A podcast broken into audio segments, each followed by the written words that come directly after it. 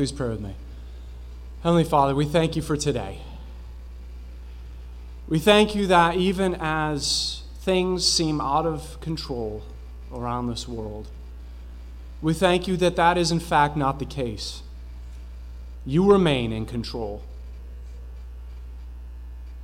Give us the faith to believe that even more. Heavenly Father, we thank you that your word never changes. It is always relevant, it is always convicting, it is always empowering. Lord, I pray that your Holy Spirit would go forth through the words of your holy word and churn in our hearts and make changes where changes need to be made. Make all of us more and more into the image of your Son. We thank you that this is our purpose. We thank you that we have an eternal home to look forward to. In Jesus' name, amen.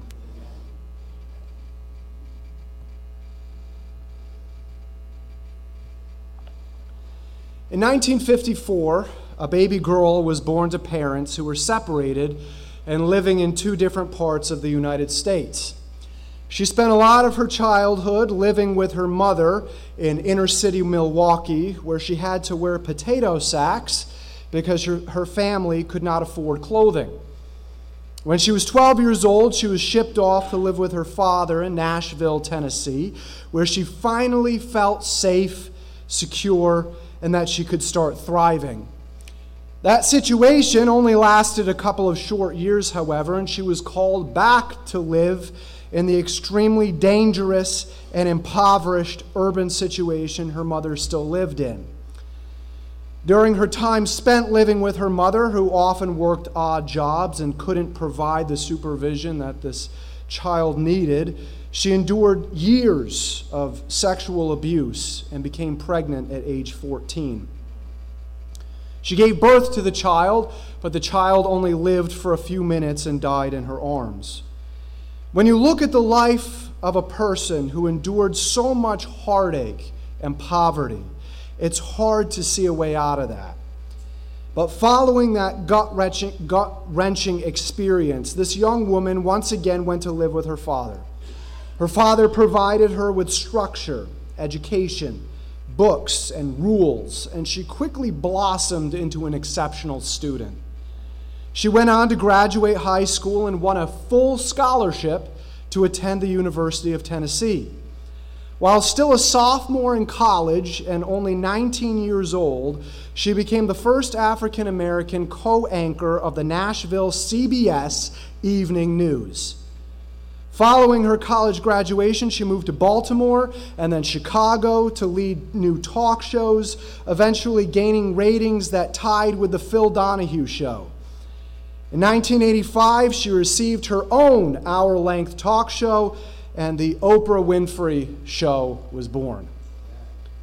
Today, talk show host, actress, and media mogul Oprah Winfrey is one of the most famous people in America.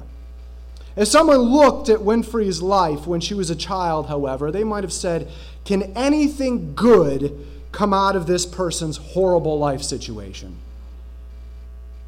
A similar question is asked about Jesus when his hometown is brought up. The question is asked, can anything good come from Nazareth?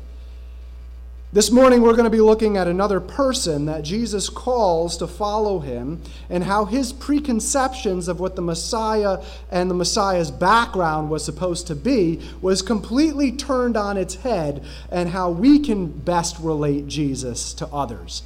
Without getting too off track, but I just want to do a bit of review from last week, since we weren't able to get that message recorded for everyone who didn't hear that. This also gives the integral background for what leads into our passage this morning. Last week, we talked about how there were two men who were disciples of John the Baptist. One of these men, as the Apostle John tells us, is named Andrew. These two men hear what their teacher says about this Jesus of Nazareth, how he's the Lamb of God who will take away the sins of the world, and they start following him. Jesus turns around and asks, "What are you seeking?" To which these two men answer with another question, "Where are you staying?" Jesus replies to that question with the famous words, come and see. While this was both a pretty everyday type conversation, as it was about 4 p.m., and these men were thinking about plans for the rest of the day and wanted to spend their evening hours talking with this man from Nazareth, it was also profoundly spiritual. In essence, Jesus was also asking the question, what are you seeking in life? What are you seeking in life? A question that we all must answer. We all must look at our own lives to answer. Are we seeking after things having to do with this world, such as a well-paid, comfortable life, nice things, selfish desires, or just what we want in life? Or are we chasing after Jesus? Are we responding in the spiritual way these two men answered with the response, well, where are you going to be, Jesus? That's where I want to be, wherever you will be. What is a life spent following you going to look like? And when Jesus replies with, come and see, we do just that. We leave behind what we want in this life to seek and chase after all that Jesus is. Jesus and all that he is will never disappoint, never discourage, and never fail.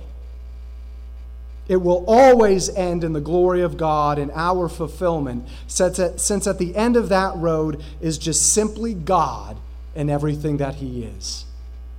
Andrew goes and finds his brother, a man named Simon, and as the first recorded missionary in the Gospel of John, tells him that he had found the Messiah. Simon goes and meets Jesus, and Jesus addresses him as Simon and all that identity was, all the background, past, parents, lack of education, and current career that identity meant. But more importantly, Jesus immediately renames Simon to Stone or Cephas or Petros or Peter. Jesus was declaring how much of a solid and influential figure Peter would be for Jesus' church.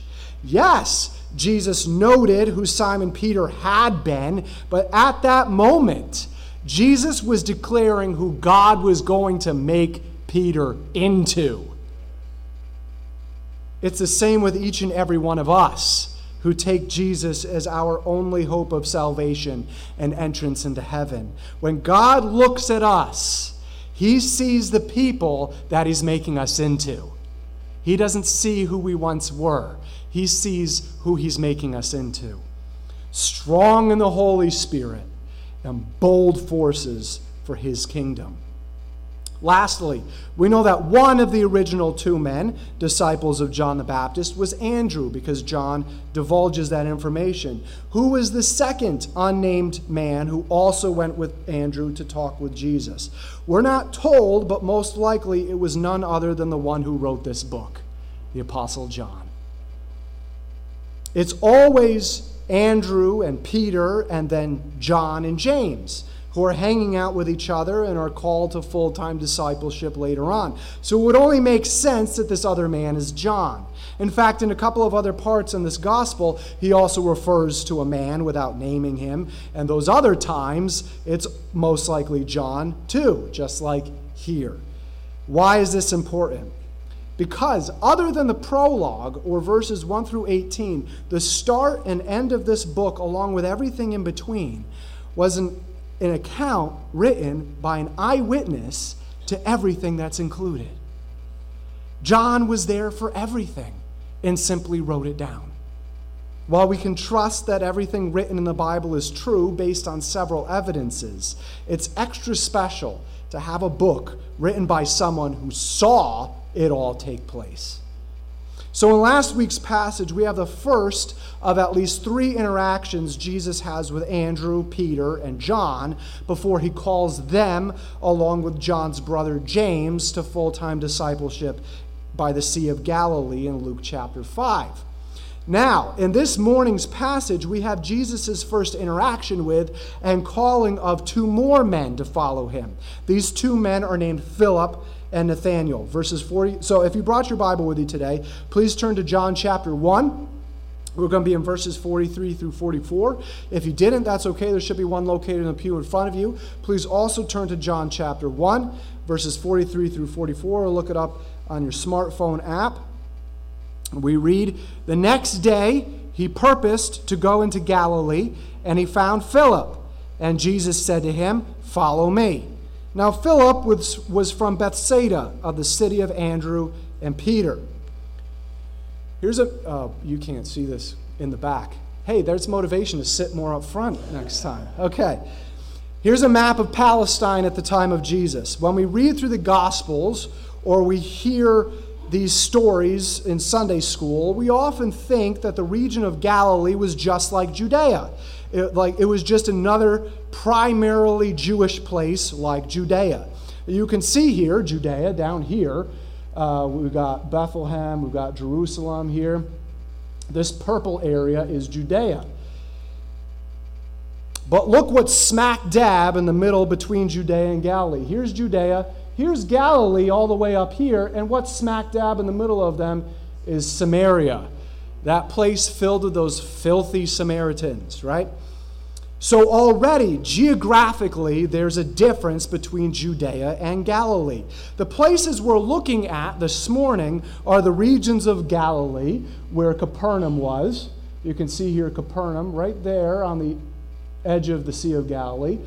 And sort of near it is Bethsaida, also on the edge of the Sea of Galilee. But those of you who are more up front, you can see this better. Capernaum is in the region of Galilee, and Bethsaida is technically in the region of Gaulanitis, who was ruled by this guy named Philip. Galilee was ruled by another guy. Now, this is what I'm going to explain here. Why is this important? Herod the Great, or the King Herod of Christmas fame, you can see here by this red dotted line all the way around here. This is all the border of Herod the Great's kingdom there. He ruled this entire area from 37 BC to his death in 4 BC. This is why you'll hear me say from time to time and reference Jesus' birth year as not the year 0, but somewhere in between 4 and 5 BC. One of the reasons it had to be then was because Jesus had to be born before when? Herod died, right? Okay.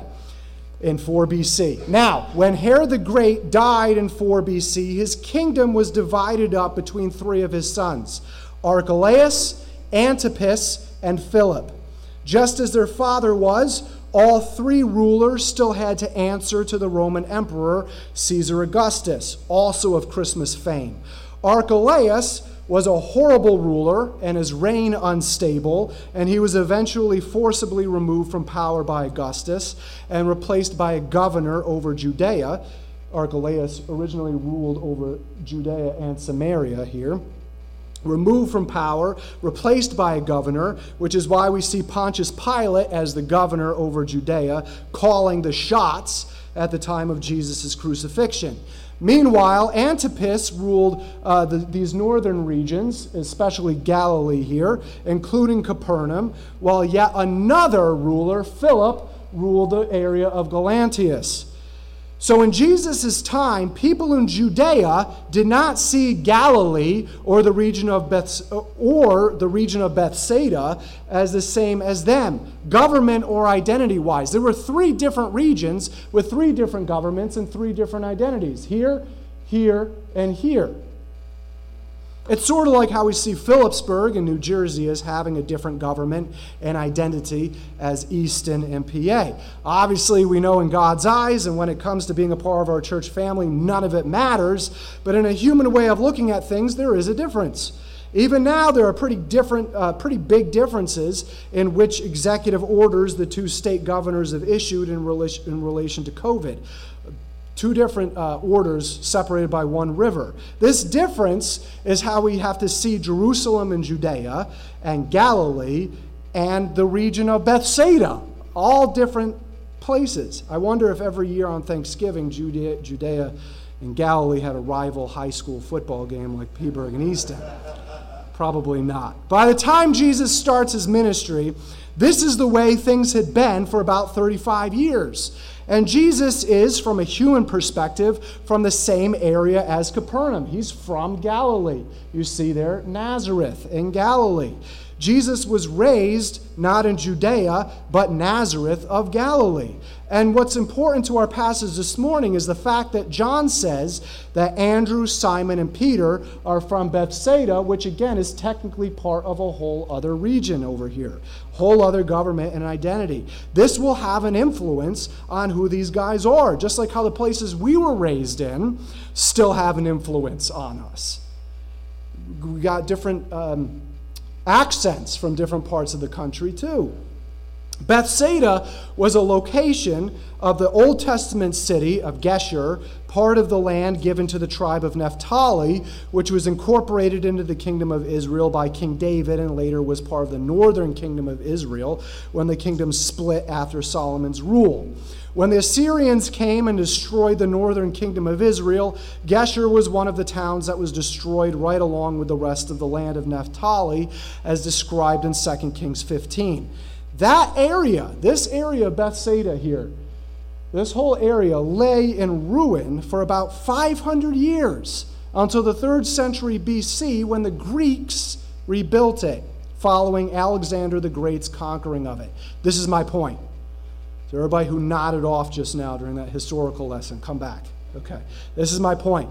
From the rebuilding of Bethsaida up through the births and childhoods of Andrew, Simon, Peter, and Philip was Greek in cultural identity. It was Gentile. These three men may have had Jewish families, but they lived in a thoroughly Greek and Gentile city. It's no wonder then that Philip is connected to this Greek identity. Further on in John 12, when some Gentile Greeks want to meet Jesus, who is the person they go to first to make an introduction? Philip. We can confidently surmise then that Andrew, Simon, and Philip are childhood friends, having all grown up in Bethsaida. We can be pretty sure that Andrew and Simon's father was also a fisherman in Bethsaida, and archaeological digs have discovered that it was indeed a small fishing town. At some point, Simon gets married and moves to Capernaum, over here on this other side of the Sea of Galilee, to live with and help out his in-laws, and Andrew probably goes with him, with both of them entering into a joint fishing venture with some new business partners, John and James. What helped this decision along was the fact that Capernaum was a more prosperous fishing town, and since Capernaum resided in a different territory than Bethsaida, like we've talked about, they would avoid a border tax between the two jurisdictions if they just stayed in Capernaum. So that's why we have Simon and Andrew living in Capernaum. How does Philip fit in with all of this? Since he was probably Andrew and Simon's childhood friend, he probably went with them to Capernaum. And they may have even helped them in the fishing business they owned. It's no coincidence then that as Jesus purposes to go into Capernaum, they just so happen to bump into Philip in Capernaum, right? Simon and Andrew may have even invited Jesus to come stay with them in Capernaum, which is why he purposes to go there in the first place. And then they also invited Philip over to come meet who they both believe is the Messiah. Jesus' only recorded words to Philip are what? They're two words. Follow me. That's it. We don't have Philip's verbal response, but we have his physical response in verse 45. Philip found Nathanael and said to him, "We have found him of whom Moses in the law and also the prophets wrote, Jesus of Nazareth, the son of Joseph." Like Andrew, Philip's immediate response is to go find someone else to share this news about Jesus with.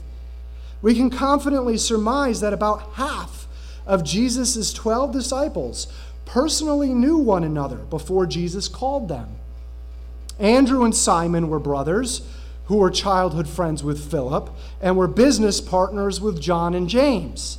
Meanwhile, Philip was already friends with a man named Nathanael, Like Philip, we don't know a whole lot about Nathanael, other than that in the very last chapter of John, he's referred to as being from Cana in Galilee. That's not really important, except for the fact that pretty much immediately following this experience with Nathanael, you can look in your, skip ahead in your Bible. Where do we see Jesus and some of his disciples end up at a wedding at? Cana of Galilee. All right, now, if you look at the name Nathanael, there's something very fascinating about this. The only place in the entire Bible that we see this name Nathanael is in the Gospel of John. That's odd, isn't it? If he's one of Jesus' disciples, why is John the only book in the entire Bible that this name Nathanael is found in? How can that be, since he would for sure have to be included in the list of Jesus' disciples in Matthew, Mark, Luke, and then referred to in Acts chapter 1?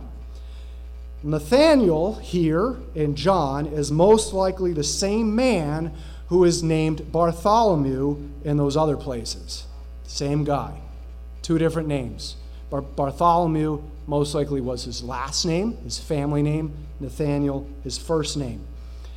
In fact, when we read those lists, Philip and Bartholomew are listed together. You can look it up in the other Gospels. It's Philip and Bartholomew. They're listed right next to each other, which makes complete sense with these verses in John. While not canonical, early church tradition, written namely by Eusebius and Jerome in the 300s AD, says that Nathanael, or Bartholomew, after Jesus ascended back to heaven, went on a missionary journey to India and left a copy of the Gospel of Matthew there. He is later credited with the conversion of the king of Armenia at the time, and then subsequently martyred by being flayed alive and beheaded. Whew. Makes you wonder how far each of us would go to share the gospel, doesn't it? Going back to the beginning of Nathanael or Bartholomew's faith, though, his friend Philip comes to him and tells him that he and his friends had found the one that had been prophesied about through the entire Jewish Bible. In Philip's mind, he sees all the prophecies about a messianic king, a deliverer, a suffering servant, the one who would restore Israel, and God himself as all talking about one person. And the same person, that same person, he explains to Nathanael, is Jesus of Nazareth. And in human understanding, to specify it even more, he adds, the son of Joseph of Nazareth. Nathanael's response is probably one along the same lines as one many we've told about Jesus have had in response to what we've said to them, or maybe a response we even had at one point in our lives. Jesus is the Messiah. Psh, yeah, right. First part of verse 46, Nathanael said to him, "Can any good thing come out of Nazareth?" In connection with our opening illustration, we have Nathanael denouncing Philip's claim simply because of where Jesus came from, simply because of his hometown. Well, what was running through Nathanael's mind, which was the prevailing thought in this time period and location? After all, Nazareth was in the same region as both Cana, where Nathanael was from, and Capernaum, where this conversation was probably taking place. So, why would Nathanael have this strong of a prejudice against Nazareth? It was in the same exact area. First of all, there's a point as to why John included this story to begin with. As noted by one biblical scholar, as we already know, most of the people who would read John's gospel would do so well out of this described region and probably have no idea about anything having to do with Nazareth. Never even heard of it, except to know that Jesus came from there. They would have been blissfully ignorant of the overall view of Nazareth had John not included this story. So why did he do it? That was John's point. Philip goes to his friend and says, "We've found the Messiah, the great figure in Jewish prophetic history who would buck any political and military oppressions and set up his kingdom over Israel, thus restoring Israel to her former glory." Nathanael's thinking, "Okay, I'm with you so far. I highly doubt it, but I'll humor you." Then Philip says, "And he's from Nazareth." Cue the turntable scratch effect or the car brake screech. A what? Replies Nathanael. Nazareth? Can anything good come out of Nazareth? See, John had spent verses 1 through 18 describing the deity known as the Word and the light through which the entire universe was created and held together by. He's described the real identity of this person, that he has no beginning, and rather as a member of the eternal Trinity of God, he also has no end. So by John then including this story about this deity, having already been connected to Jesus through John the Baptist, and is said to have originated from, in human understanding, Nazareth, what that would have been would be biting irony. That's why he includes it. Here's why. Jesus, as the Messiah in human understanding, should have come from somewhere influential, like Jerusalem, if he was to indeed rule from there. At the very least, the Messiah was supposed to come from Bethlehem, as prophesied in Micah, and as some will later argue about. The absolute last place the Messianic king should have been connected to was Nazareth. The absolute last place. Nazareth was a nobody place. It was a nothing place. To call someone a Nazarene was akin to calling somebody a hillbilly or a bumpkin. So Nathanael let his prejudice of what kind of a place Nazareth was, and the only kind of people who would originate from such a place, be his knee-jerk reaction. Unfortunately, this way of thinking about people has been a curse on humanity since the first sin. And notice the way that Nathanael says it. It's pretty antagonistic, isn't it? How many times is the response that we get when we tell a family member or a neighbor or a friend or a coworker about Jesus, an antagonistic response? But as one biblical scholar pointed out, notice what Philip's response is to his friend. Philip doesn't argue. Philip doesn't debate.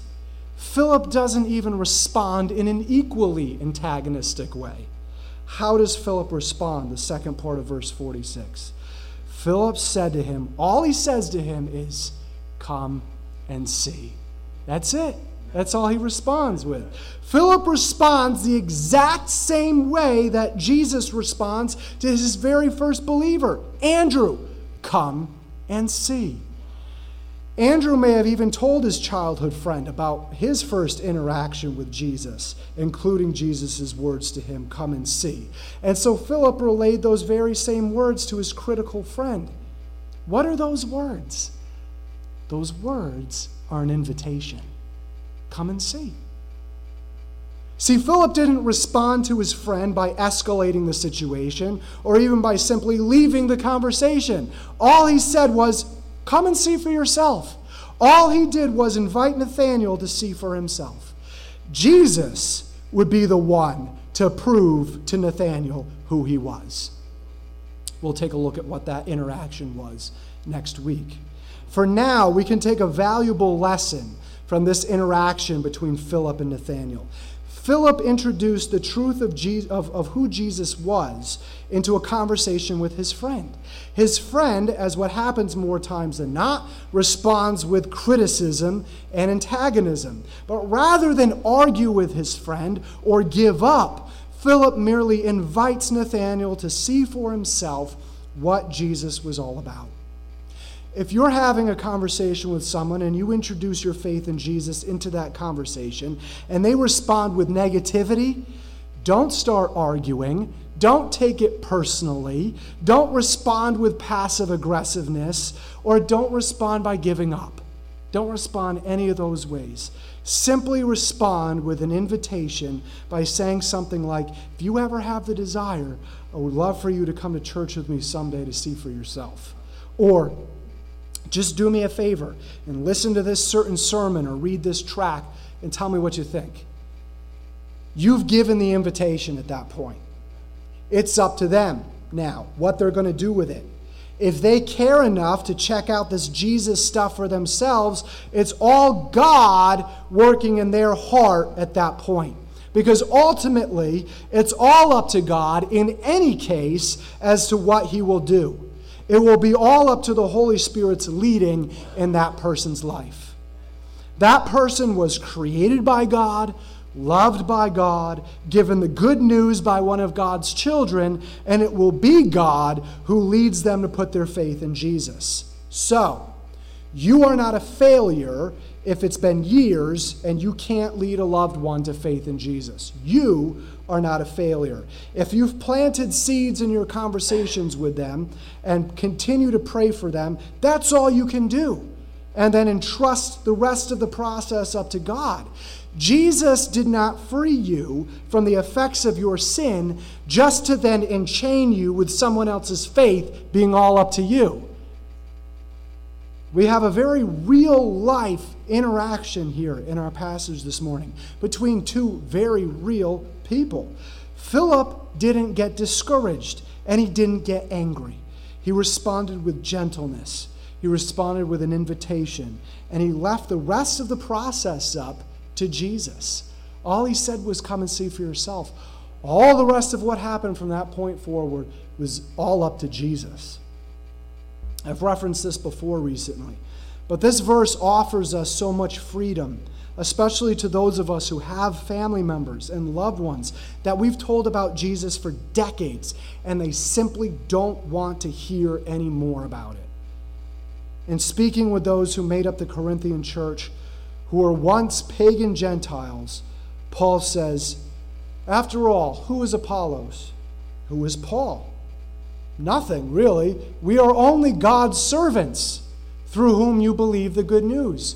Each of us did the work God gave us. I planted the seed in your hearts and Apollos watered it, but it was God who made it grow. It's not important who does the planting or who does the watering.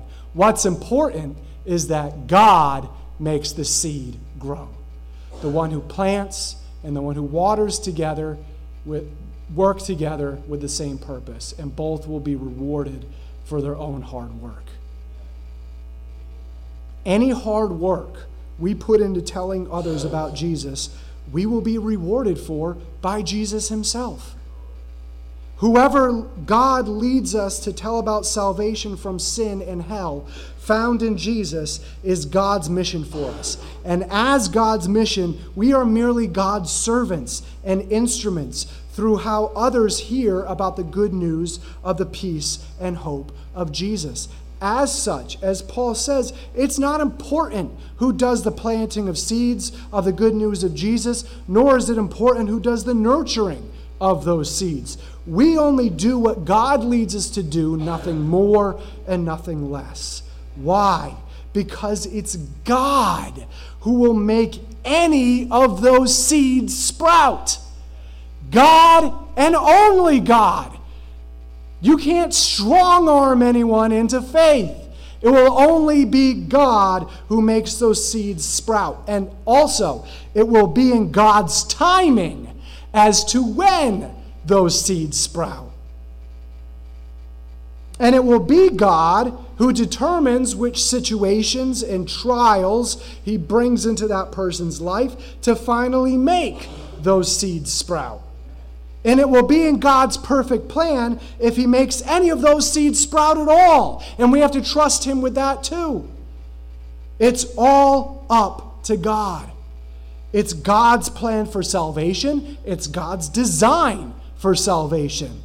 And it will be him who calls and leads who he has determined to faith in him. Rather than questioning that, we can be grateful that he opened our spiritual eyes to the blessings of faith in Jesus. Again, as we've referenced over and over again, it's all based on God's grace and God's mercy over our lives. So if there's someone in your life who you've never told about your faith in Jesus, do so now. Invite them to see for themselves. And if you've told someone about Jesus and it's been met with criticism, talk to them one more time, and include a simple invitation for them to see for themselves who Jesus really is.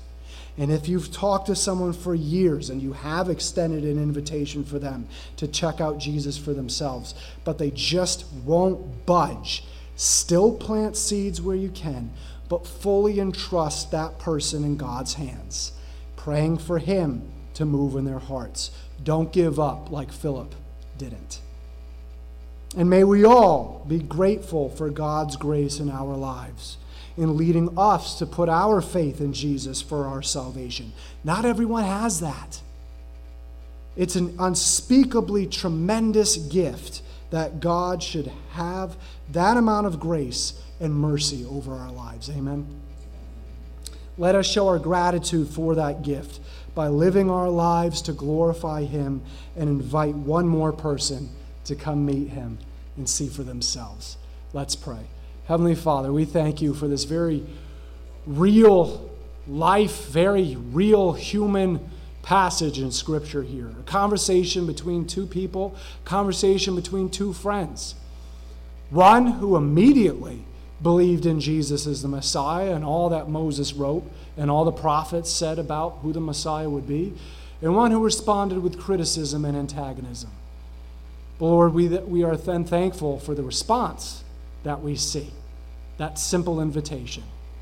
If we're discouraged about someone that is close to us or we know, live by, work with, that we've shared Jesus with, but they just won't budge, Lord, I pray that we would find our rest and our peace and our comfort in you, and know that all we can do is plant seeds and leave the rest up to you. It's your plan of salvation. It's your plan of who you will save and who you choose not to. And Lord, help us to just have that peace in you, to know you are the one who is ultimately in control and your plan will never be thwarted.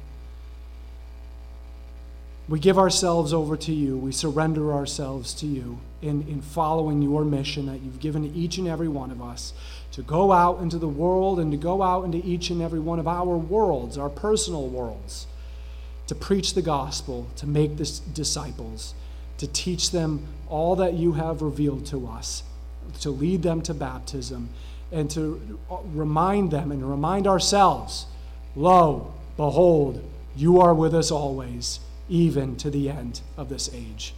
I pray all these things in Jesus Christ's name. Amen.